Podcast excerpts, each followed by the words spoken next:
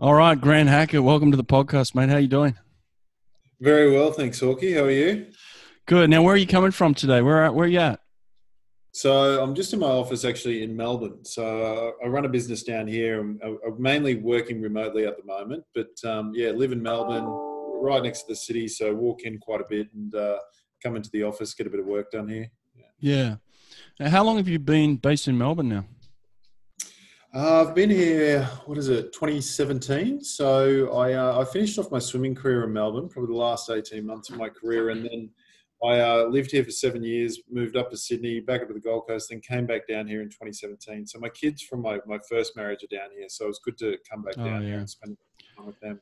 Nice. Now you have twins, right? I do. I do. You know How old are they now? Yeah. They're 10. So they turn 11 this year in September. So that's uh, it goes awfully quick. What about yours? How old yeah, Yeah, I got twins, uh, and they're they're turning 12 in June. So I had them just before you, but that's crazy. We both had twins, huh? Yeah, yeah. I know you were going for a third and, and hesitating at that stage. Then all of a sudden mm. you got two for the price of one. So yeah, yeah, yeah. It was a double whammy. We must have had the same yeah. drink or something. You know, I don't know what we're. yeah, I'm not sure. in the water that night. You don't have twins in the family, do you? No, no, no. So that was a, a, little bit by chance. So we had a little boy, yeah. little girl, and yeah. um, with my fiance, we just had a, a, little boy. So we got a three and a half month old at home now. So we got quite, quite a quite a oh, broad oh, wow. spectrum. That's awesome, yeah. mate. I love it. What's his name? Edward. Edward, new one. Oh, nice, beautiful, beautiful, mate. Well, listen, uh, I appreciate you spending some time with us, mate. There are so many people that have reached out to me, like you've got to talk to Grant Hackett, and uh, and luckily enough, I said, yeah, I know that guy, so uh, you know we might be able to have a chat. So, um, ten years together, so yeah, we traveled the world together how did how did the the the 50 freestyler end up being good mates with the 1500 freestyler, mate? How'd that work out? Sometimes opposites just attract, Walker. You know that. they do. they do. I mean, I always loved you. I had so much respect for you. I, you were, you know, I think I think sometimes with distance swimmers, it can be a little numbing in the mind. But you're always sharp, mate. You're always so funny. You're always switched on, and uh, you're just you're just different. All the, from the moment I met you, were a different cat, you know, and. Uh, it's no surprise to me that you were so successful over so many years. And I've got, I got so many uh, funny Grant Hackett stories, some some good behind the scenes ones, but I'm sure, I'm sure you've got a couple. But uh, I'd love to get into a couple of those today. But mate, like, so so normally with my podcasts, I go in, I talk about people's. Um, you know how they started swimming and how they progressed through swimming and and that's been cool up to this point but i've done about 35 of those now so i'm kind of a, a little bored of it so i'm gonna i'm gonna switch it up a bit yeah so, mate, you were just dominant. And I know that it meant a lot to you. You know, your dominance meant a lot to you, and the way that you performed meant a lot to you, and winning meant a lot to you. So, let's just get into that. Why was that so important to you over a long period of time? I don't know. To to be to be brutally honest, I think um, for me, my brother was six and a half years older than me, so I was always very competitive against him because he was so good at sport and mm. so admired for that. So I think a lot of my drive came from wanting to try and be as good as as him, and then also watching Kieren Perkins as I was growing up. Mm. Um, you know, win Olympics, break world record after world record. So I think I was inspired by quite a few different athletes. But for me, I was always deeply competitive. Um, my mum tells this embarrassing story because I was quite a relaxed sort of character. I mean, similar to yourself, and I think that's one of the reasons we get along so well. But I um I did a swimming race when I was five, and and I won by about ten or fifteen meters. And then I touched the wall and I yelled out, "Did I win?" And everyone in the whole swimming complex heard it. And I think my mum, you know, sort of crept back into the bushes because she was a little bit embarrassed. And she's like, "Where did that come from?" She goes, "I didn't even realize that you had that deep competitive drive." So I'm not sure how much of it's nurture versus nature, but um, for me, I've always loved winning. I've always loved challenging myself. And I think that's what I really liked about distance swimming. I liked trying a new set, put, seeing how hard I could push myself, seeing how close I could get to that edge. Um, and I loved destroying the competition. Like I, I, really always had this thought, even when I was a teenager, make them race for second, make them race for second. And in the 1500, you're lucky enough in a strategic sense that you can do that. And if you're willing to go out hard enough and challenge yourself, you can break the back very early of the other competitors. And, and I think for me, um, seeing Kieren Perkins do that a lot through his career, I just kept, at first, when I started doing that, I used to die. When I was a younger athlete, when I used to try that strategy, it wasn't always perfect. It was like Michael Phelps going 15 meters uh, off every wall at, in a 400 IM. I mean, mm. at first that doesn't work, but if you keep trying, it does eventually work and you get fit enough and dominant, enough, dominant uh, enough to be able to do it. So for me, um, I just loved racing. I loved winning, but I really liked challenging myself and seeing how fast and how far I could go. And um, I just loved the competitive nature of what we did. And also, when I came down to the shorter events, which I didn't predominantly train for, I got to compete against Ian Thorpe. Mm. And I think I really wanted to beat him a lot of the time because he was just so good. I mean, his times would still be smashing people today. Like they were from 20 years ago, from when he was 16. I mean, yeah. people get that Ian Thorpe when he was 16 and a pair of little swimmers swam 341 for 400 meter freestyle at Homebush at Pan Pacs in 1999. Mm. Wow. Like he, he, was that phenomenal. And um, so to have someone of, I guess, his um, dominance and, um, you know, just his ability to be able to perform consistently and at that level um, was great for me because it always sharpened me. It always got the best out of me for my 1500 as well. Yeah. Mate, I'm glad you brought that up because you know they talk about once in a generation type swimmers, and we were in an era where we had a few more than that. To be quite honest, you know, we had yeah. um, Kieren Perkins, obviously, who's who came along and was just uh, he set the standard, he set the bar, and changed the game for everybody. I mean, he was the first millionaire swimmer, and, and I think that paved the way for you to to do what you did and, and make the money that you made and and be the superstar. And and so we we all learn a lot from from Kieren. But then you were around the same you you know you're exactly the same time as as Ian Thorpe you know and then you were there with Michael Klim and then you were there with Geoff Huegill and like so there's these superstar athletes um, that we all had at the same time. But in terms of just Kieren Perkins um, you know Ian Thorpe and Grant Hackett did you did you know at the time? Like, did you know that like this is a pretty unusual era to be in with just how dominant you guys were? I, I knew it was special, definitely. Um, I think for me, what I saw from Kieren Perkins, and, and when I say this, this is probably thoughts that I have around the age of 14, 13 or 14. I remember Australia always been so dominant at the Commonwealth Games, but then going to World Championships or Olympics, we'd be lucky to, to win one, maybe two gold medals. You know, yeah. the, the whole dynamic change. But the thing with Kieren Perkins, it wasn't like that. He could go anywhere and be dominant. Hmm. And I felt like then we could produce athletes that were, were dominant um, globally, not, not just in certain regions. Um, so he gives you that sense of belief. And that's what I got from, from Kieren as I was growing up and watching him compete. Um, when I was around Ian, I knew there was something super special there because he was just so phenomenal. I, I remember when we competed in Fukuoka in Japan uh, at the Pan Pacific Championships in 1997. I just turned 17. He was 14 years of age. And I, I touched the wall for the 400 meter freestyle, and I, I think I went 347.2 and I think it would have won the Olympics the year before, which Danyon Loader, um, the Kiwi, mm. won the freestyle in Atlanta. And I turned around and I didn't even stay focused on my time, which was a PB for, for too long, because I saw who was in second. And I saw three minutes 49 Thorpe. And I was like, three minutes 49? Mm. He's 14? what is going on there? Yeah. He broke the Australian record. I think it was Ron McKeon's 20 year old. So it was a phenomenal record of 407. Yeah. He broke it by 18 seconds. Mm. That's how much he lowered that mark. So, you know, after seeing that, but then the thing was, it was every time we competed, we improved. So, you know, we, we got a, you know, a certain sort of milestone at that particular meet, but then a few months later, we'd go a little bit faster. Then the next year, we'd go to World Championships and finish first and second there and go 346 low. He was 15, I was 17. We'd then go to Commonwealth Games trial. He would break Duncan Armstrong's um, 147.25, which he beat Matt Biondi um, with in 1988 to win the Olympics. Thorpe he broke that as a 15 year old. And then he went 146 yeah. a few months later at Com Games, and then we both went 344 together. So it was kind of just like, wow, you can do that, we'll do this, we'll do that. But seeing those times and just the way we were bringing those those world records down um, you couldn't help think that this was special. And, and yeah, people say, God, you would have been winning the 200, 400, 800, 1500 every single meet across the line if you across the world um, if you didn't have Ian there. And I said, well, but maybe if I didn't have Ian there, I wouldn't be so good at those those races as mm. well. So you never know. Yeah. So I, I welcome competition, and the fact I got to race an athlete of his caliber and even beat him a couple of times um, was was a fantastic thing in my career. And, and one um, real highlight uh, in that was 1999 when we went to World Short Course in Hong Kong, and the world record was 340. Um, Ian had just broken at the trials for that meeting on 339.8, and then all of a sudden I went 335.0 and he went 335.7 in that race. And we'd lowered the mark by, by another, you know, almost five seconds.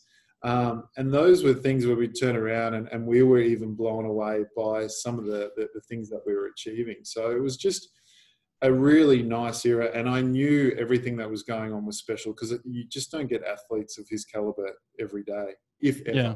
Yeah, yeah, no, it's it's freaky, man. I was on the team, and I, I was thinking to myself, I can't believe I'm on a team with these superstars, and and I knew it at the time, like how good you guys were and how dominant. I could see it in practice, and then I could see the way that you were, you guys would perform at World Championships and Olympic Games. It was just, for me, it was phenomenal. It was incredible. But when was the first time you actually beat Kieren Perkins head to head? Funnily enough, I beat him in a surf race first when I was 15, just before the uh, Atlanta Olympic trials. Oh, um, okay. So that was pretty cool. Um, yeah. We had this open water race, uh, which Daniel Kowalski was in as well, and I, and I won that. So that mm. that was that was quite that was a lot of fun. Mm. Um, the first time I really raced him properly, so I went to those Olympic trials. I, I finished fifth.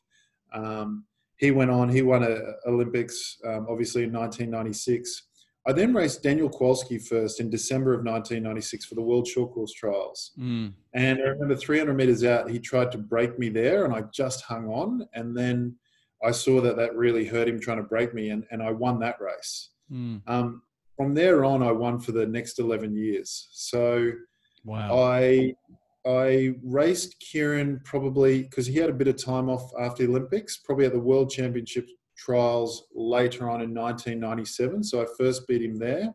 He didn't qualify for the team. He finished third. So it was just Daniel Kowalski and myself. But the first real race I had against him was probably the 1998 Kuala Lumpur Commonwealth Games. And he finished third, I think. Um, I think Ryk Neethling just beat him for, for second there. Mm. Um, and then really from there, every race we was kind of going head to head leading up into to the 2000 Olympics, where you know, he swam the best he'd ever swum in six years when he got to the 2000 Olympics since he broke the world record back in 1994. So it was good to see him get back almost to his very best. Yeah. What was that like to to knock him off uh, in the pool for the first time? Do you remember?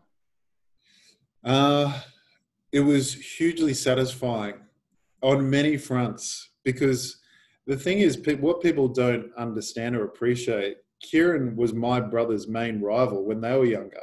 Oh. So even when I was seven years of age and they were 13, 14, they were racing at state titles and national championships and literally finished first and second in everything. Mm. And so I remember him seeing uh, him beat my brother at the state championships by a hundredth of a second in the 400 meter freestyle. So he was a fierce rival in our household from a very young age. So watch then watching him and he, he, turned into this household rival to this national hero and icon and then all of a sudden he became my main rival. So it was a really interesting emotional journey in terms of my, my, my engagement and view of Kieren um, but he was very mentally strong. I mean, you know what he was like on the team. Like mm. he's kind of a bit like a, he's a bit of an ice man. You know, like mm. nothing seems to shake him too much. Nothing seems to get him too interested either. He kind of just focuses on himself, on his business, and what he needs to do.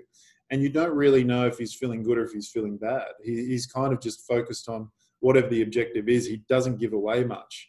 Um, so to beat him, given how dominant he was for so many years, how much he lowered that 1500 meter freestyle world record, as well as the 800 and the 400 too, um, was hugely satisfying. But beating him at the Olympics in front of my you know home crowd and obviously his home crowd as well, that's kind of one of those moments in sport where, you know, if you've watched up, watched Wayne Gretzky in hockey, you've watched I don't know, Sir Donald Bradman in cricket. You know, Kieren Perkins was that in swimming to Australia.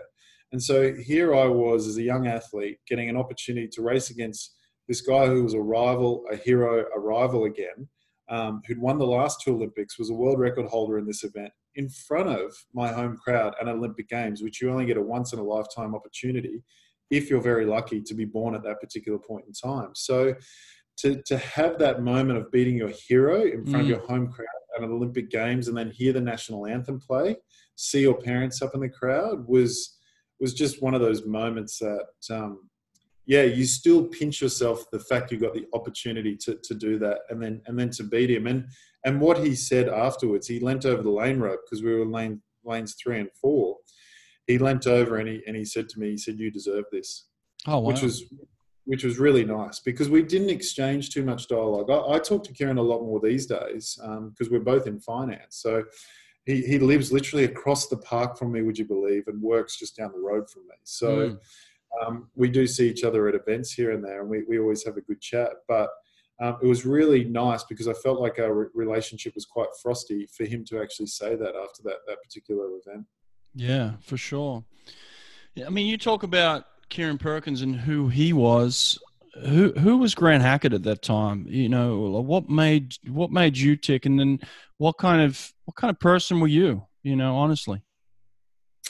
Um, it's a good good question. At that particular point in time, I mean, I don't think you ever really change. I have an exceptionally strong work ethic. Yeah. So whatever needs to be done, I will do plus some more. That yep. was, uh, and I'm I'm very very I'm very tough. I mean, I know I'm a very strong person, but I know I'm very physically tough in terms of the ability to be able to push myself in training, to show up after being completely tired and fatigued. I, I have a real ability to push myself through. Um, I, am I'm, I'm this sort of person. I, I love high performance, whether it's sport or business, but I like to have fun doing it. Mm. I like to enjoy my peers. I like to enjoy the environments I'm in. I like to have a laugh because I, I figure if you're able to, you, you, can take on a more intense workload and you can have more intensity if there are light, light moments in what you're doing. Um, so you need to have a laugh with your teammates, but at the same time, you know you need to know when to be serious and when to focus. Mm. But if it's all serious and it's all focus, it's all execution based, and it's all discipline, then at the end of the day, you kind of you you lose sight of what you're doing and you burn out, and it makes it difficult. Where I felt like what I was really good at was intensifying my focus and my work ethic was really strong, but I was a light-hearted sort of character around that. And I used to enjoy um, the, the social side of the sport, my, my teammates, my training partners. Um, I always uh, enjoyed promoting the sport too. Um, I, my values are very strong around loyalty and and I was very loyal to the sport. I wanted to see the sport improve. I wanted to see it grow. I wanted to see it evolve. And what I loved about having Thorpe there or Michael Phelps come along is you could see the profile of the sport growing. Um, so that also meant a, a, lot to me as well. Um, and I was also very loyal with the, the relationship I had with my coach. I mean, I've been coach for Dennis for a total of 22 years um, mm, overall yeah. career. Not too many athletes have, have a coach for, for that sort of period. So, yeah, but for me back then too, I, I was also a little bit scared. Um, my first Olympic Games, being a young kid, I was almost scared of my own home country too because um, everyone loved Kieren so much and wanted to see him win three in a row, which no one had ever done before. Mm. Um, that I was worried that people might hate me too if I actually beat the guy. So there was always a little bit of fear and trepidation going into to those big moments, particularly um, you know, I was only 19 um, at the Olympic trials. I was 20 by the time the Olympics came around, but there was a lot of stuff to confront. Um, I think for me, both mentally and emotionally, as well as the physical output of the training. Yeah, it's interesting you, you talk about that, you know. Um, and, and, I'm glad you brought up Dennis because you did have a long term relationship with him and in terms of him being your coach. Um, what was Dennis like? Dennis is um, an icon in swimming obviously he's gone on to um, you know coach some some incredible athletes and, and I even want to ask your maybe your opinion on on him coaching Sun Yang because I think that's that's an important you know part of the conversation but you know in terms of just coaching you what what was that like to be coached by Dennis Cotterell um, Dennis will either break you or make you Olympic champion. Mm, yeah. that's, that's, what it's like being coached by Dennis Cotterell. yeah. His programs would always be probably the, top three in terms of you know how, how difficult and challenging they were in the world at any point in time. So Um, he had a pretty set methodology um, that that he knew worked. He was so passionate and driven um, in the sport too, and there was no fuss about Dennis. He called a spade a spade. If you weren't doing the work, if something was going wrong, um, if if you weren't focused on on the object of the objectives that needed to be achieved throughout the, the course of the training cycle leading into a meet, you knew about it straight away. So, um, and he was he was again very very loyal. I mean, Dennis took really no international athletes when I was training with him because he didn't want to give up my training programs. He didn't want to give away, you know, I, I guess my attributes or characteristics that you would see from a day to day point of view that gave me that ability to be, to be so dominant in the races that I chose. So I think um, for, for Dennis, the, the number one thing that I love about him is his passion for the sport and the way he wants to see performances improve. He doesn't care which athlete it is from which country. He just wants to see great performances mm. and he loves to, to be involved with them in any way he can. He always wants to help, he always wants to see people do well. Um, he's not a political person um, at all. He doesn't like to play those games. He likes to focus on the job, and that is it. Um, and he's unapologetic about that. And what I always had with Dennis, um, I'm probably better friends with him now than what I was when I was swimming, but we always had a very um, professional relationship.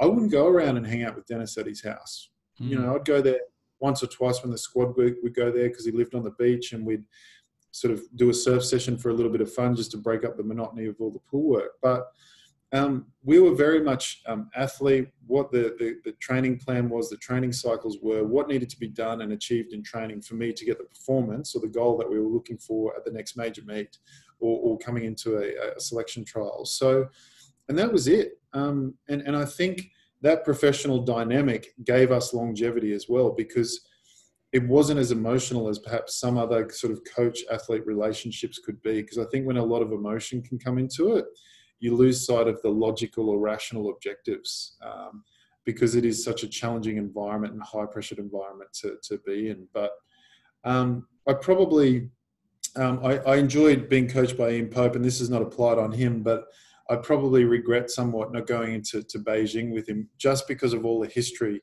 um, that we'd had together.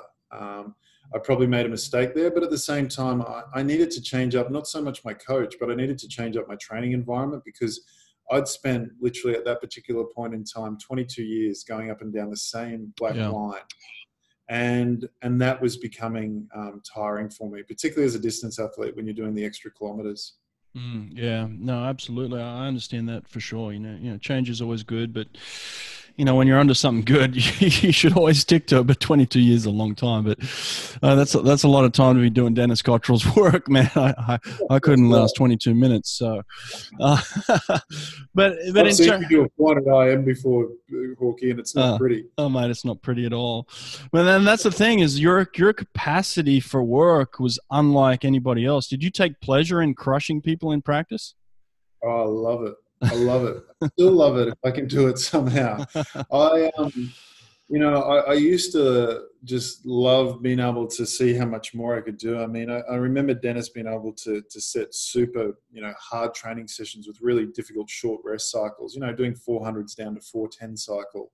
Um, you know, long long course meters and and you know when when you the set would be done and i felt like i could give more i'd do one or two more wow. um, just to prove to myself that I could do more, even if it was a, a, hugely challenging set that probably no one had ever done before. So I loved that, and I and I there's always a certain satisfaction. I used to um, use some rabbits sometimes. Like I'd, I'd put someone mm. out like 20 meters in front of me or 20 seconds in front of me in certain sets, and I used mm. to just hunt them down. Mm. And then yeah. when you're coming every single lap and you, you see that gap closing shorter and shorter and shorter, it's it's really satisfying. And and look, it's good. I used to train with a, a lot of different athletes, a lot of different training partners over time, and it was good for them because it always improved their performance because I mm. would push them, make them better athletes, and and we had to find different ways of doing it for me because you didn't want to be stuck out in a lane all, all on your own doing your own sets the whole time because that gets a little bit boring too. You've got to find little tricks, I guess you could say, in terms of being able to improve yourself, push yourself, and, and step it up a little bit more, and also mentally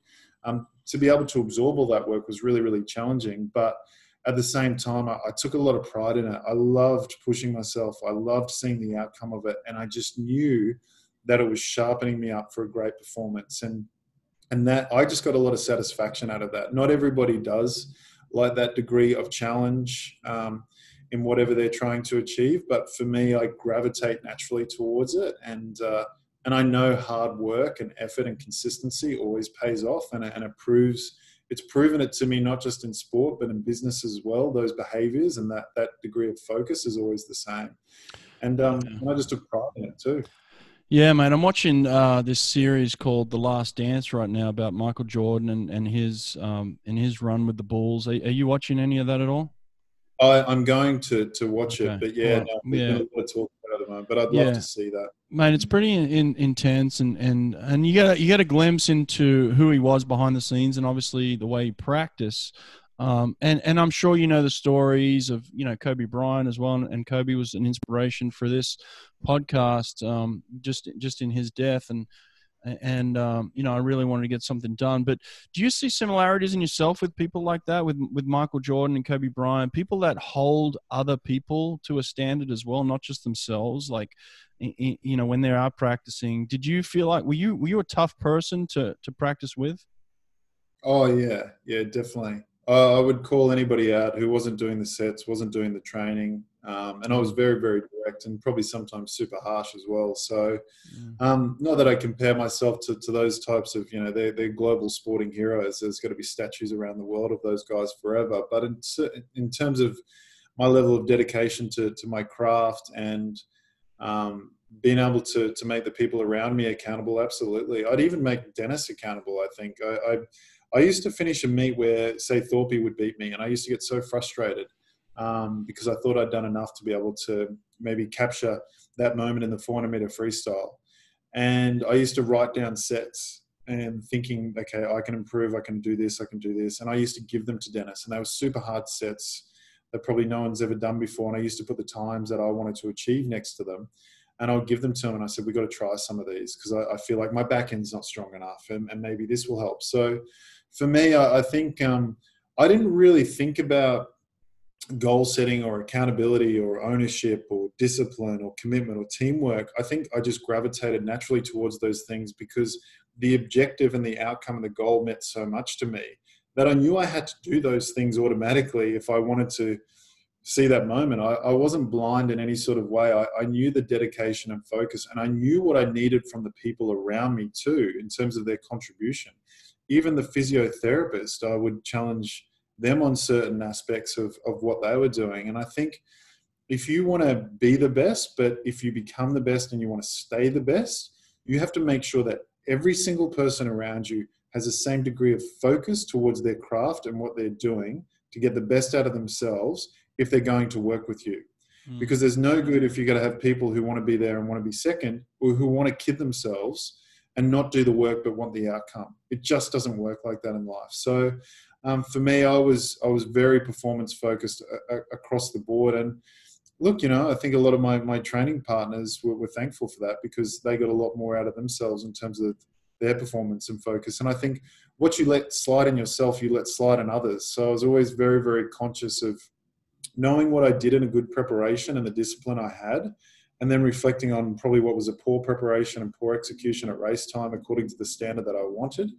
I, I even think back now to different parts of my career or um, in terms of my sporting career and what I did then well and when I got a great outcome versus when I had a preparation that I knew was slightly off and, and I didn't quite get my outcome.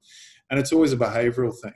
Um, I even think back to moments as young as 11. I remember I was heavily involved in surf lifesaving um, here in Australia, and I, and I lost a national surf life saving race when I was 11. And I knew I was going to lose that race because I knew I didn't do the preparation and I knew I didn't have the intense focus. I won it when I was 10.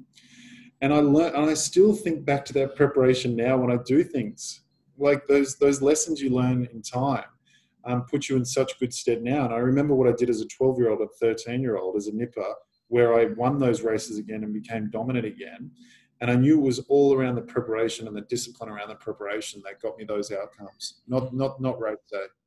Wow, that's that's awesome, man! I love that soundbite. Some some information in there is so critical for young swimmers and and even coaches to hear. It's really incredible stuff that you're talking right now. Now, how many years was it? Did you say you didn't lose a fifteen hundred for? It was a it was eleven years. So I Eleven Lost- years. Yeah ninety six Olympic trials, and then until the two thousand and seven World Championships. Oh my So, god, mate, yeah. that is ridiculous. so you know when, when when you line up behind the blocks, you know you want everything to be perfect. Not everything's going to be perfect for eleven years.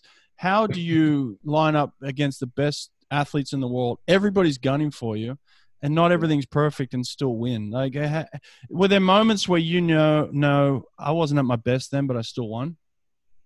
Oh, I think 2004 was was one of those moments. I mean, I, I remember high fiving high fiving you after the 1500 in um, in Athens, and I just won that race over Larsen Jensen, who was a phenomenal competitor. Um, I, I wasn't, you know, I had a um, partially collapsed lung in that race because I had a chronic chest infection for nine months because I got pneumonia at the start of the year from overtraining. So I Mm. trained always hard, but not always smart. So there's a few lessons in that as well. And and so that race, I knew I wasn't at my best, but I still wanted that outcome so badly. Um, and to give you a bit of a sense of how badly I wanted, I remember turning on the last wall, uh, second last wall, the 1400 meter mark.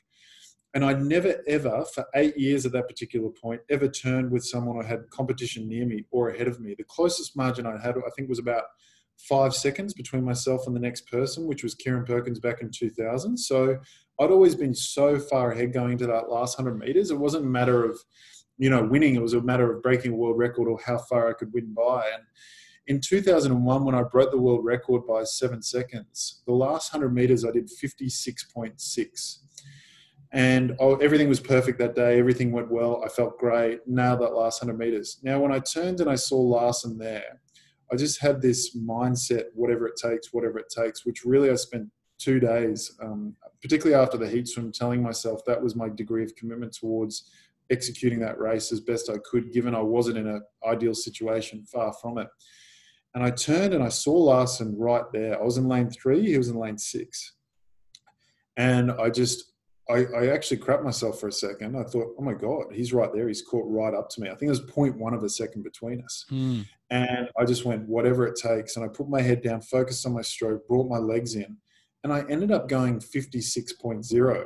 Mm. So Wow. it's the fastest nearly I've ever come back in a 1500 in my worst situation. So definitely there are points in time and performances where desire of the outcome and the willingness to commit and see that you can actually pull more out of yourself at your worst, sometimes at your best, just proves a, a really, um, you know, sort of interesting point to, you know, your ability to see competitors there and how much they actually improve your performance. And that's what Larsen did that particular day. So there was plenty of moments throughout that journey where things weren't perfect, but I think I was so consistent on preparation and wanting to improve all the time and wanting to set the, the bar higher that overall, even on my bad days, I was so well prepared over such a long period that I could still get away with it. And I still should have, uh, in, in my view, if I raced better in Beijing, I still should have been able to, to win that race. But uh, it wasn't the fact that I wasn't good enough, it was my race strategy just wasn't good enough. And, and that's what cost me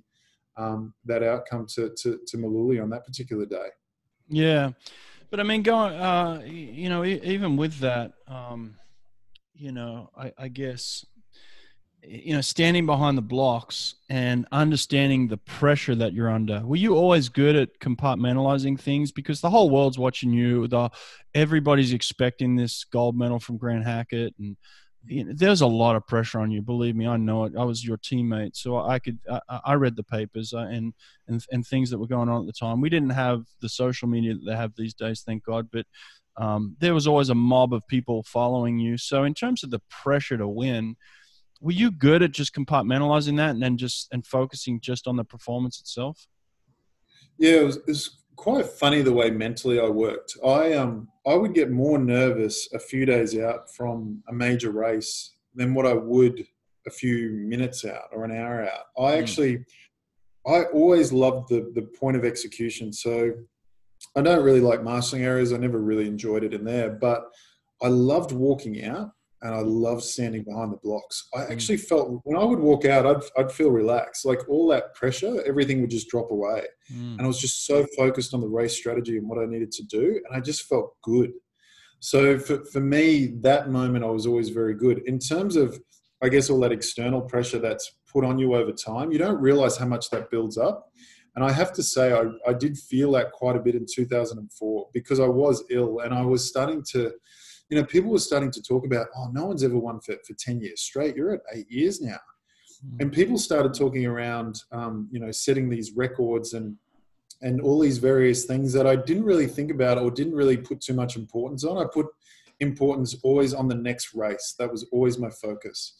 And then all of a sudden, when I, I got to this point where, pardon me, I felt like I was actually defending my record. And so instead of playing offense, I was playing defense. Mm. And you know what happened when I started doing that? The gap started closing. My dominance started to, to, to shrink and, and reduce. And then all of a sudden, once I got through 2004 and you know got better, in 2005 I was like, I'm over that. I don't care if I get beaten, but I know I'm going to put everything on my performance and I'm going to execute races the way I want to execute them and challenge myself and take it out hard and see if I die. And if I do, I do. And all of a sudden, my dominance came back and it came back much, much better because I was a better athlete. I was a more mature athlete. I won World Swimmer of the Year, I think, there in 2005, broke Ian Thorpe's 800 meter world record. Things went so much better just because of that simple mind shift of going, instead of worrying about them catching up to you, why don't you worry about how far ahead you can get?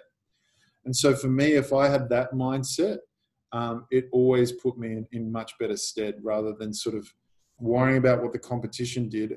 I think the big advantage I had that gave me longevity and dominance was the fact everyone goes, "Oh, you're only as good as your last race." My attitude is, "No, you're only as good as your next one." So I was always very forward thinking, and um, as soon as I finished a race, even if I'd won, I would still have the same level of criticism as if I'd lost. And I think that gave me a big competitive advantage because I didn't get carried away with winning. I was more focused on how can I improve and set the bar higher again. And almost that little bit of paranoia of like, yeah, everyone's coming after me all the time. So I have to think like that. I don't have a choice but to think like that if I want to continue to, to win. But in terms of that pressure, yeah, I was good at probably um, shifting it and comp- compartmentalizing it, but mm-hmm. I always had to address it. And I always had to think about it and I always had to shift it because if you sit there and you ignore pressure and you become ignorant towards things, they become more challenging. And I think I realized that pressure was making me more, me more of a defensive athlete than an ambitious athlete. So you had to be conscious of how it was impacting your behaviors or your thoughts and then address it and then you could shift forward. So I think for me, I never played the game of ignorance of that sort of pressure. I always addressed it and I always used it when I could. I always thought, well, well, if people think I can win, it must mean I'm pretty good too. So I would try and, you know, sort of turbocharge my confidence around that sort of pressure as well. Yeah. Mate, you always uh, gave me so much confidence. I loved being your friend, and I loved the support that you gave me. I remember you standing there with your shirt off at the at, at the Athens Olympics, cheering, cheering for me in the Olympic final, and I, I so wanted to be as good as you. I so wanted to win because I had I had the support of my teammates, you know, and the belief of my teammates. Um, you always gave your you always gave your teammates a lot of belief too, and and you're always there for us, and I always appreciate that. You were never a selfish athlete. You're always um, you're always one of the best athletes in in history, and yet you're always there for us. And I want you to know that I appreciate that, and I felt that, and it meant a lot to me, and it meant a lot to you know your teammates that you were just human, and you believed in us, and and you were so into Australian swimming. You know, you you were so proud to be Australian, and and I mate, I always love that so much. Oh, thanks, Hawkey. It's it's it's actually very important to me as much as I talk about, you know, my, I guess, application towards what I do and my discipline. I really get a lot of pleasure out of seeing others improve and mm. step up. And, mm. and I think for me, that's my lighter side as well. Like I enjoy the camaraderie and the loyalty as teammates. I mm. enjoy mm. seeing people improve. I, I want to support them in any way I can. And I want to give them advice if, if they, they ask it. I'm not a sort of person who wants to preach by any means, but mm. I always love to, to help athletes out who, who need a little bit of guidance or, or just ask the question, how did you get there? What did you do? You know, I feel like this. Did you ever feel like that in your career? And, and I think um, for us, we had a very strong dynamic in terms of, I mean, you would even keep a check and balance on me. If I did something wrong, you would call it out, Hawkey, and I would do the same thing. So mm-hmm. I think we've a very honest and open dynamic and a very healthy relationship amongst our teammates. And I think that's why that sort of circle that you spoke about, whether it was Clemmy, whether it was Thorpe, whether it was yourself, whether it was Matt Welsh, whoever it was on our team, it didn't mm. matter. There was no double standards. We all played by the same rules. And I always use the analogy um, if Kobe Bryant, you know, rocked up late to training and the coach didn't let him play on the weekend, do you think anybody else would rock up late? Mm-hmm. And that's what we had. If the team bus was leaving at 4 p.m., it left at 4 p.m. And if you were, you were going to pay the consequences of either having to, to walk to the pool or or something else, you know, train harder or do a harder set or do an extra few K. So there was no double standards within our team. And, um, and I think the thing that you and I did really well is that we did put that initial leadership to, team together to make sure that the athletes felt like they had support from within because not everything you want to go to your coach or you want to go to a parent about. Sometimes you want to feel like there's peer support in there. And I think we were naturally conscious of these things. So I think, um, and, and we also were genuine. I think a big part of any sort of leadership is is being genuine and giving a bit of yourself away. And I think um, our team did that really, really well, and we did it for the right reasons, not because we wanted to be leaders, but because we just thought it was the right thing to do.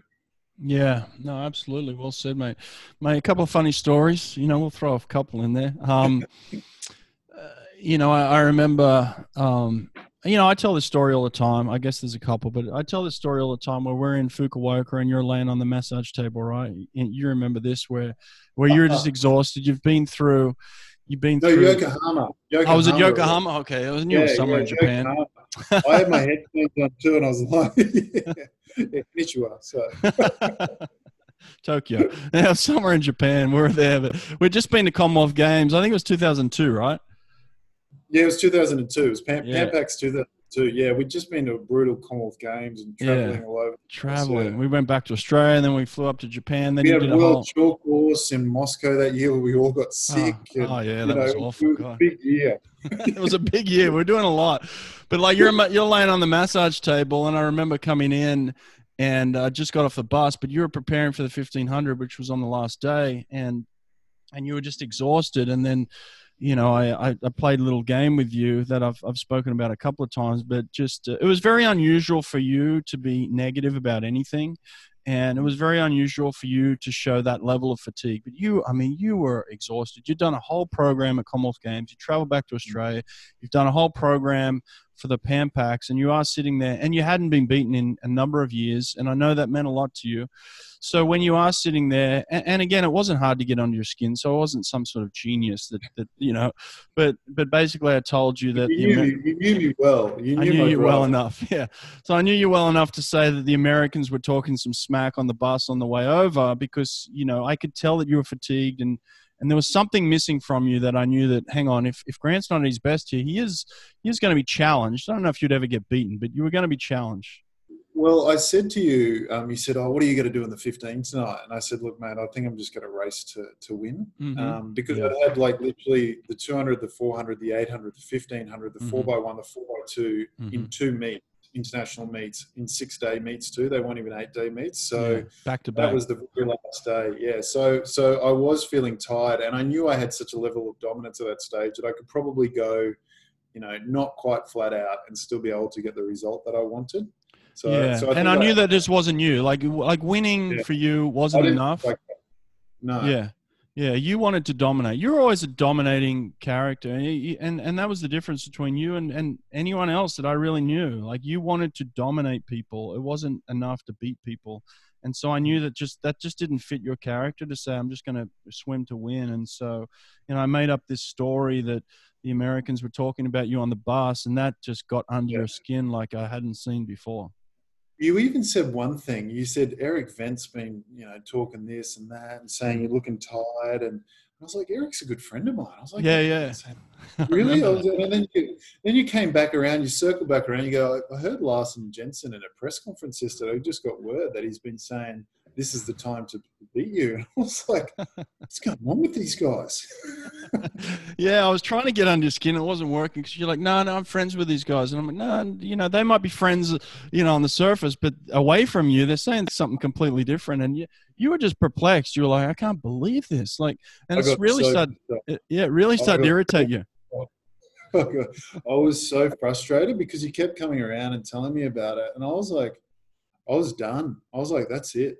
I'm going to smash these guys tonight. Like I got so, I always got so edgy. Yeah, I remember. I put my headphones on, which I rarely do. I'm not the sort of person that chucks the headphones on to to psych myself up. But then I was like, no one's talking to me. I'm focused. Like, Yeah. this is it. Yeah, I remember Denis Cotterell coming up to me before the race. He's like, "Mate, what did you say to him? He's so pissed off right now. I've never seen him so pissed off." I was like, you know, I was laughing, but uh, but and then you and then you just dominate this race. I think it was at that time. I think it was the second fastest swim you'd done in history. You know, to to to, to get that level of performance. Yeah, it was the second fastest swim in history, full stop, outside of the world record the, the year before. Yeah, So, yeah, and I had no plans of doing anything like that that night. And it was really funny. It actually felt really good that race. Like it wasn't hard. And I remember because I had, you know, Erik Vendt on one side, I had Larsen Jensen on the other. I was in lane four. And um, every time I turned, I was just dominating these guys because I always used to try and push them back on the bottom, you know, the tiles on the bottom of the pool. Mm. And I was like, I got you, I got you, I got you. And and I ended up winning that race. I think I beat one of them by 45 meters and the other one by a lap. It was Yeah. it was a huge margin. I don't think they broke 15 minutes. yeah, it was And massive. so- and I actually turned around Mm. and I've never done something this arrogant in my life. And I still cringe when I think about it. I turned around and I went like this. I just put both my arms up to both of them. And I was like, come on. Yeah, You yeah, know? yeah, You guys can't talk crap about me and, and expect me not to do this now. yeah. So Yeah, I think you mouthed it on television. There was a few words in there that, that we can't Yeah. repeat right now, but it was it was so funny. And then I remember you coming out of, of, of the water. You were so heated still. You were so fired Yeah. up. I've, it was like a prize fighter, like someone just got out of a heavyweight bout, and you were so jacked up. You know, I remember putting the towel around you. And, and I just felt at that time like I better say something to him now before he punches one of these guys in the face. so I remember telling you, I was like, mate, I just made that up, and you were you were so pissed oh. off. no, I was I wasn't pissed off. I was like shocked. I was shocked. It was on TV back back here in Australia, and you see my face because you're literally like the first or second person that saw me as I got out of the pool, like literally out of the pool. You're sitting right there, and you've come up to me and given me the towel, and then you've said this to me, and I was like, what? I was, and I thought, I just did that back there. I was like in such shock, but I was so thankful to you afterwards because at that point in time, it was the second best 1500 that I'd ever done. And I, I never would have got that performance unless you, you did that to me, you know, Yeah. got, got under my skin in the right way. Well, I learned so much about coaching, and that helped me go into coaching. That psychology was such a huge part of performance, and that we we've got so much more in us than we think we had. And I learned that from you uh, wholeheartedly. Like I became uh, a great coach because of the, the things that I learned from you, and and uh, and and I'm so thankful for that. It, it, it wasn't something that you can learn in a textbook, you know. It's, it's Mm. something that I just had to learn practically, and it was and it helped me, you know, with a guy like Cesar Cielo who was very mental and, and, and thought exactly the same way you. He wanted to dominate people.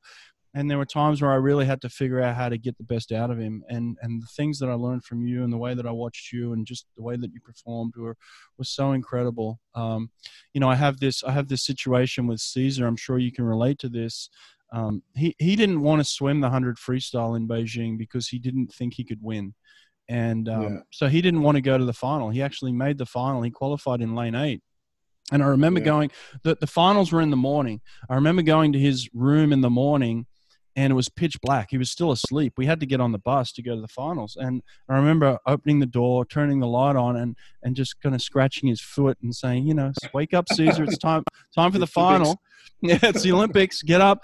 And, and he just flat out told me, I'm, I'm not going. I, I don't want to swim. You know, I, I can't win, so I don't want to go. And I couldn't understand that mentality. The only way that I could relate it was if I thought of a guy like Grant Hackett who had a very similar mentality, like it's it's winning or nothing for me. And and I never thought like that, honestly. So mm-hmm. it was hard to comprehend that mentality. But but I said It's to him, really, it's really hard. And mm. sorry, just to No, interject, but it's really hard when people don't understand that your range of failure is so fine. And by Mm. fine, my range of failure was winning. And if mm-hmm. it was second or worse, it was complete and utter failure. yeah, That's I Same-. We're same thing.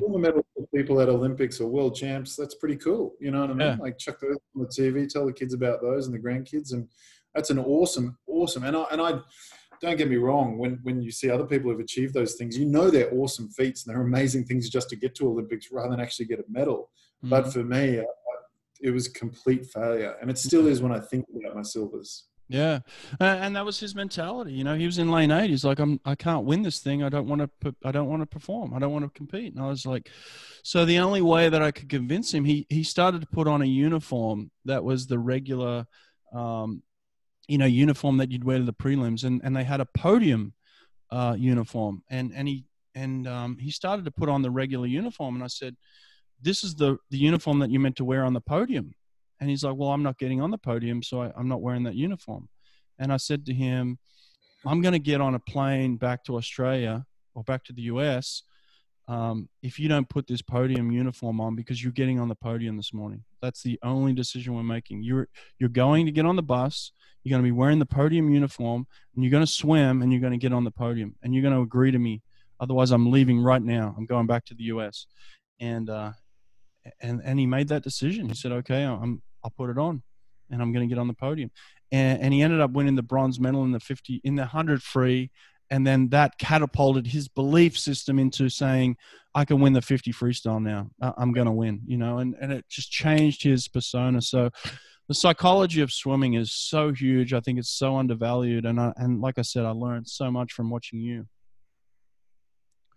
So that that was an incredible. Yeah, story. I think um, yeah, people don't understand um, that aspect of it to, to the extent they probably should.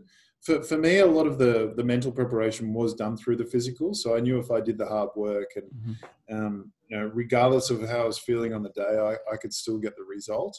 Mm-hmm. Um, I, I, remember the only time where I felt like I was going to lose, and, and I did, was in 2007 at the World Championships. Um, and everyone was telling me not to compete because they knew I wasn't having a good meet. My, my ex-wife actually got quite ill before that meet. And so I didn't really train much in the, the last five weeks because I was trying to spend the time with, with her. And nobody really knows that story. And I certainly didn't divulge that at the, at the time. Um, and everyone was saying, oh, look, you, you know, why don't you just pull out um, and then just wait for, for Beijing and all the meets afterwards? And, uh, and I knew it was a wrong thing to pull out. I was like, no, nah, you know what? My country's backed me to be here if I can get on the blocks and compete, and I made the final. Um, I think I finished sixth or seventh, um, but I, I, wasn't going to win that day. But I always felt like if I was going to compete for my country, and I felt like it was important for my teammates to see, even if I knew when I was extremely vulnerable and it was almost impossible to to not win, you would still go out there and still try and win. Mm. And um, and I think that's that's an important part of being a competitor too. You've got to make sure that even on your bad days, there's got to be a greater reason than just winning to show up. And your teammates, your country, your family, your coach, your teammates, like all that stuff forms a big part of that. Mm, yeah. Yeah, that's that's a good message for young people too, mate. Um, I remember another funny story. You know, I don't know what your memory of this is like, but my memory is pretty clear that, you know, you just won the fifteen hundred in Athens, and it was it was the last day. You know, we're, we're done, and you know, within a couple of hours, we decided to go out to a, to a club and have some fun. But the club was about an hour drive um, out of out of the village, and so we decided to get a taxi. And it was it was myself um, in the front seat, and in the back seat it was it was you, um, you know, Ian Thorpe and and Michael Klim. So I'm sitting in the front seat, and we're driving, and and as we take off, we're going, but this this this taxi driver i don't know if it's normal but he's driving like 100 miles an hour down these thin little roads and he's weaving in and out of traffic. And i'm i'm holding on like for dear life. And i'm just thinking to myself you know i've got three olympic gold medalists in the back. If we die right now no one's going to give a shit that brett hawke just died. You know it's going to be all grant hackett ian thorpe and michael klim just died in a car crash. Uh, do you remember that taxi ride? Oh I, I, do. I do. I remember having pancakes with you the next morning too. oh, I actually there was one step before that you forgot. I um, and I, I, get a memory all the time on this was when I was coming back into the, the village, and you know it's like because you've done your press conferences and drug tests and all that sort of stuff, mm. and there you were standing there in the middle with a big bottle of champagne, and you just poured it all over me as I came in. you know the ribbon of that medal out of all my Olympic medals, it's the only one that's crumbled. It's just, crumbled. it's got champagne all over. I always think of you with the champagne over my head when I when I when I look at that gold medal from Athens. Mate, I was always so proud of you. I don't know why. I just uh, I took so much pride in your performances and and the way that you performed. I was just in awe of you. The way that you were able to uh, train, handle the media, handle the pressure, and then go out there and perform. Uh, I just felt like a little brother to you. I, am older than you, so maybe I felt like a big brother, but um, but I always just felt a part of your performances, and because you let me in, you know, it wasn't like you shut me out. You weren't this superstar who just kept yourself. Like you let people in, and I always felt so proud. So like I wanted to make sure that you knew that. I was so proud of you. So I'm, I remember just like you know, looking for some champagne and wanting to be there when you got back and wanting to pour it all over you because it was because I knew I knew how much that meant to you as well and how much you worked for those performances and mate you put you put in more effort than I, would seen anybody put in.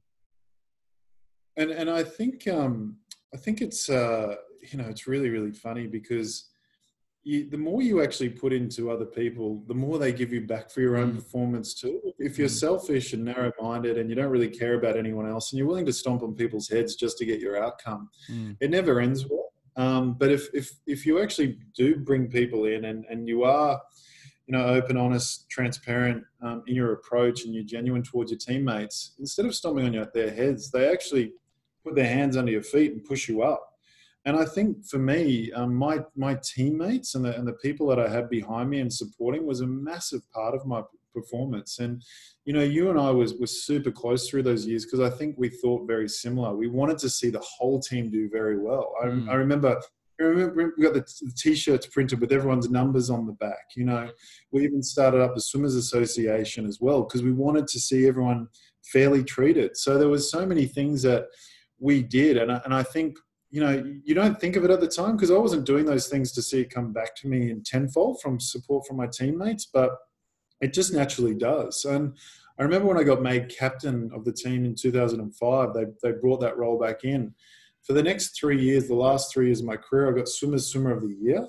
And I was like, no, no, I shouldn't. I actually always said I shouldn't be receiving this because I'm captain. I'm just doing my job mm. by supporting you. But um, you know, I really got a lot of satisfaction out of seeing people people do well and other mm-hmm. people being uh, invested in what you're doing and your performance. And I think that's a really important part of the journey that can't be undervalued because otherwise your performances and sharing those moments just on your own or people just wanting to be hanger oners or whatever I don't know that that sits really uncomfortable with me. You want to have people in there and family in there because they genuinely saw you do well and you, you, you brought them along the journey with you and you, you let them in. So, and I think that's a really, really important part of the dynamic and the aspect of, of being an athlete. Everyone talks about how selfish you have to be.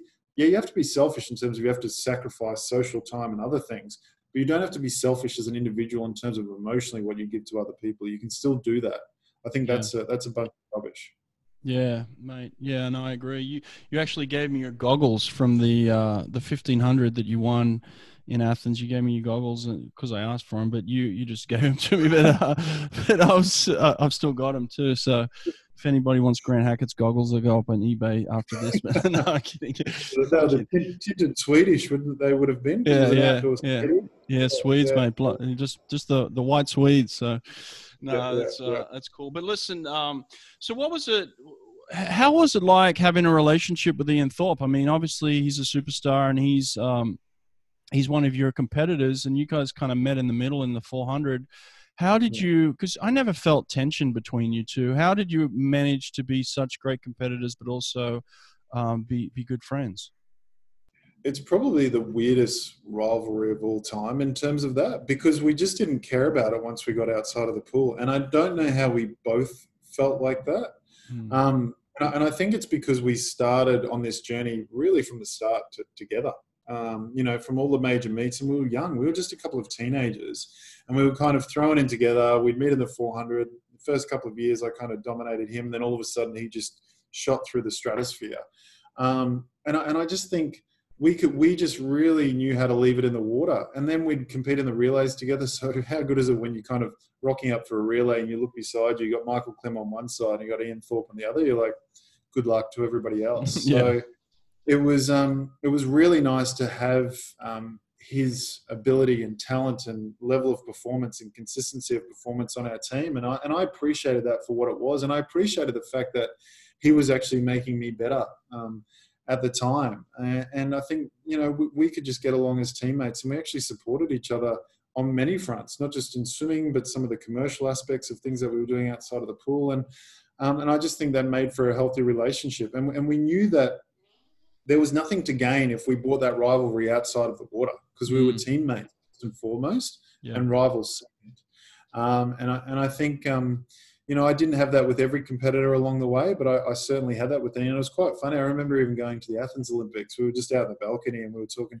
He said, "I so badly want to win the 200." You know, particularly after what happened with Peter Van Hoogenband, mm. um, Sydney.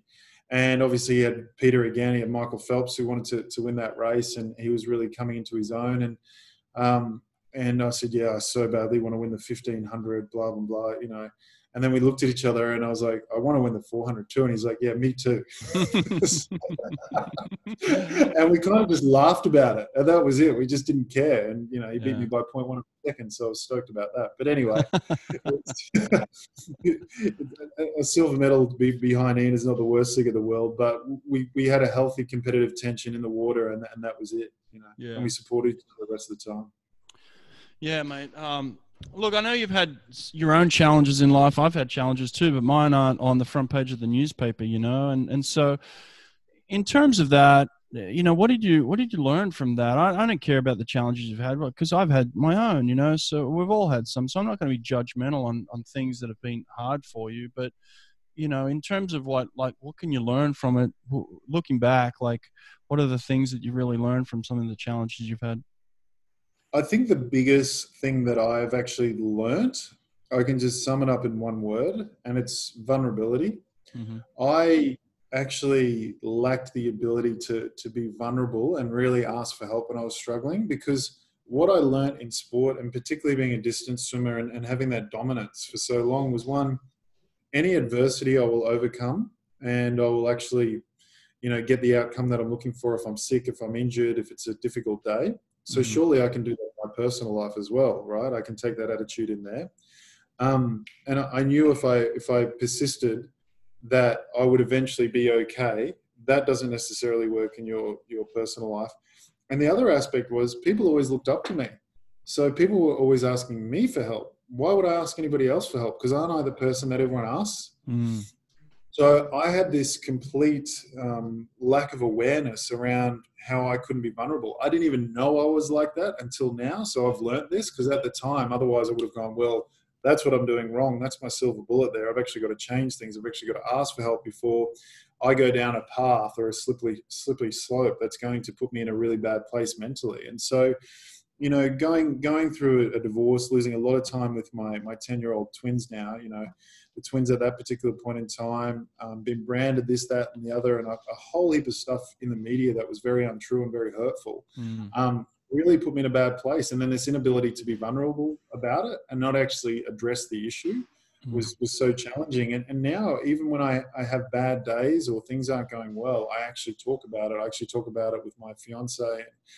I actually acknowledge it and I don't try and escape the feelings. I was always running away from those negative feelings because I was so used to pushing through them, then delivering the outcome, and then everything was fine, and that was okay. But I realize in your personal life and in you know mental health that you actually can't do that. The fir- the harder you run away, the more you white knuckle and clench your fist and try and push through, the worse it actually grows. Mm. And that wasn't the case in sport. The more you push, the more you the more you gave, the more you got. Mm. And so and so you were this um, you were this gladiator in sport but you can't take that type of psychology into your personal life particularly when you know my kids mean the absolute world to me and, and missing them put me in such a bad place. Um, and i didn't know how to deal with any of that. I didn't have the life skills to deal with any of that. So um, for me embracing vulnerability embracing those negative thoughts embracing um, the fact that i'm going to have good and bad days is actually okay now. And it's actually made me a much more rounded person for going through all that personal adversity and, you know, the mental health issues that I incurred post swimming. Um, because now I can actually reflect on things um, with with a lot of learnings out of those those moments that I went through, and actually realize that if I'm going down the same pathway mentally, that I actually have the tools and ability and insights and self awareness now around what my faults and weaknesses are. And I don't think I actually developed those attributes through swimming. And because swimming went so well, it actually stopped me from looking in the mirror too often around well, what are your true weaknesses? And I really didn't recognize those until post sport and going through all of those challenges. And, you know, the biggest piece of advice I can pass across to anyone is, you know, when things are tough or challenging, ask for help. Don't necessarily use family the whole time, use professional help. Um, get to understand, know yourself. And also, the biggest thing for me was probably going overseas in, in 2017 and really taking some time out. I, I lived with Michael Phelps for a while and just getting out of the environment that I was really stuck in a rut in um, and really getting back to more of who I was, my own value set. And the thing, the problem with me too, when I went through that period, I was conflicted the whole time because you've got this this personal value set that you have and a bunch of principles that you live by, and I and I kept breaking those principles in many ways. So I was destabilizing myself as a person. And I think when I got out of that environment, got to understand myself, got that level of self awareness, I really got back to the things that I cared about, the principles that I valued. And I became more of me again. And I felt so much better about everything. And it's really funny. Ever since I've gone through that point, and this was probably five really challenging years, life has gotten so much better, so much more rewarding. My relationships with people are so much stronger. So, um, as much as I didn't want to go through any of those difficult times, they have actually made life so much more rounded and better now. And and I think um, a lot of it, I realize that it's it's all up to you. You've got to make the choice to want those things and to want to shift, um, and then you've got to again, like anything else, like being a 1500 meter swimmer, you've got to do the work to be able to, to make the shift and make, make progress. So yeah, there was, there was a lot I learned and I, and I think it's, um, it's made me a better person today. It's made me a better partner. It's made me a better father. Mm. Mate, I just want to kiss you on the face right now because what you just said is so powerful, so beautiful. Um, the the person that I knew 15 years ago was not was not ready to talk like that, and and probably didn't have that level of awareness at all. So to see you now is is incredible, and to hear you speak, there's so many uh, great lessons in there for people, and and that was such a beautiful way that you put it. You, you've always been very in, intelligent, but um, that that was pretty incredible what you just talked about there, uh, mate. How how was uh, how did you develop a relationship with Michael Phelps, and how did you become so close with him? Well, I've obviously known Michael for what basically twenty years. So I, I you know I probably really first met him at 2001 World Championships in Fukuoka in Japan um, in 2003 actually came over and tra- trained with me for, for a bit and we actually established a, a, really strong relationship then and i think that sort of formed the basis of the relationship that we have today and um, we we both love to work hard we both love to push each other in training mm-hmm. uh, we were both focused on, on our goals and we actually have very similar sense of humor so we actually talk a lot of crap and just laugh at the same silly things so mm-hmm. i think from a personality perspective we, we, we just clicked and gelled and um, always when we go to international meets, I'd always spend a bit of time with Michael. I'd always catch up with him. And, you know, when I went through those difficult times, he was, to his full credit, he was one of the first people to, to reach out.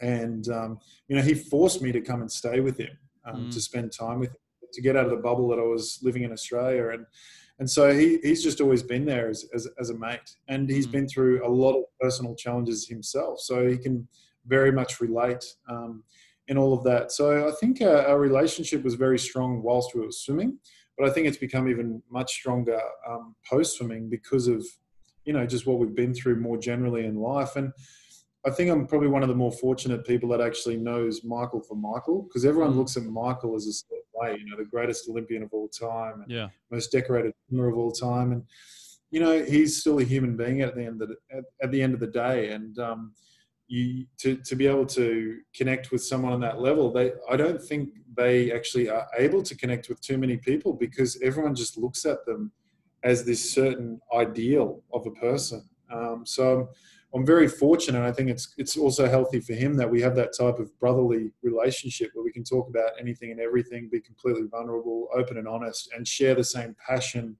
for the sport, for improving the sport, seeing it evolve, and for performance. So um, I think the psychology is just very much aligned, and yeah, we just have a good time. Yeah. Man, that's awesome. Um, well, listen, I appreciate your time, mate. I know it's early for you. I know you're at work and, and you're in, in the finance industry and you're you're going to be successful at everything you do. There's there's no doubt about that. But um, man, I really appreciate this. And there's so many things we could talk about, but just the the knowledge that you've shared today has been super powerful. I'm very thankful, mate. Thanks, Hawkey, and um, mate, loved having the chat with you, and I hope the podcast goes well. But um, and mate, thank you for all your support over the years. I'm sure people have probably more seen it you in terms of your coaching, um, how supportive and genuine you are as a person and as an athlete. But um, you've been a phenomenal part of my life and my journey, and, and I'm very grateful for that. And I reflect a lot of my swimming career with moments with you, um, not necessarily the performances. So, so thank you for that. And I'm sure you're giving the same thing to people um, right now in terms of what you're doing. So, so thank you to you too, mate. Yeah, mate. Well, I appreciate you saying that. It means a lot to me. Thanks, mate. And uh, it's good to see your face again. We had a little reunion with the uh, with the 2000 Olympic team that the other day. That was that was a bit of fun as well, hey. That was funny. Didn't you feel like we just kind of picked up where we left oh, off? Like the totally. same banter, totally. same dynamic, same characters in there. Everyone just kind of went back into their normal roles. It was like we just just got on the bus, and yeah. that person was heckling that person. People were paying 500 off the back of the bus, and you know, like it was just hilarious. It was actually I, I, finished that call and I just felt awesome all afternoon on Saturday. It was, yeah. just, it was great. Yeah, a great call. We should do it more often. I think that's probably one thing that you know you can thank the pandemic for is kind of just bringing people together again. you know, so um, that's a good thing it, you know the, the one positive aspect of you know what the world is going through at the moment we're, we're connecting in different forums in different ways and things that we wouldn't have thought of before because we've always been so busy with life and everything that's going on so it's really nice that people are making this extra effort to connect um, it was yeah. it was really cool doing yeah, it makes you realize human connection is important, and and friends are important, um, family is important as well. But um, you know, I, I, consider you my family, and I'm so glad I've reconnected again. And, and I'm I'm always here for you, and, and I know you're always there for me. So, mate, I, I, I love you to death, and um, I'm I'm so glad to see you happy and healthy, and your family's doing well, mate. Yeah, thanks, Hawkey, and vice versa, mate. You know all of that. Yeah, for sure. All right, buddy. Hey, take care. We'll talk to you soon. Yeah, you too. Thanks, Hawkey. Cheers, bro. Cheers, mate.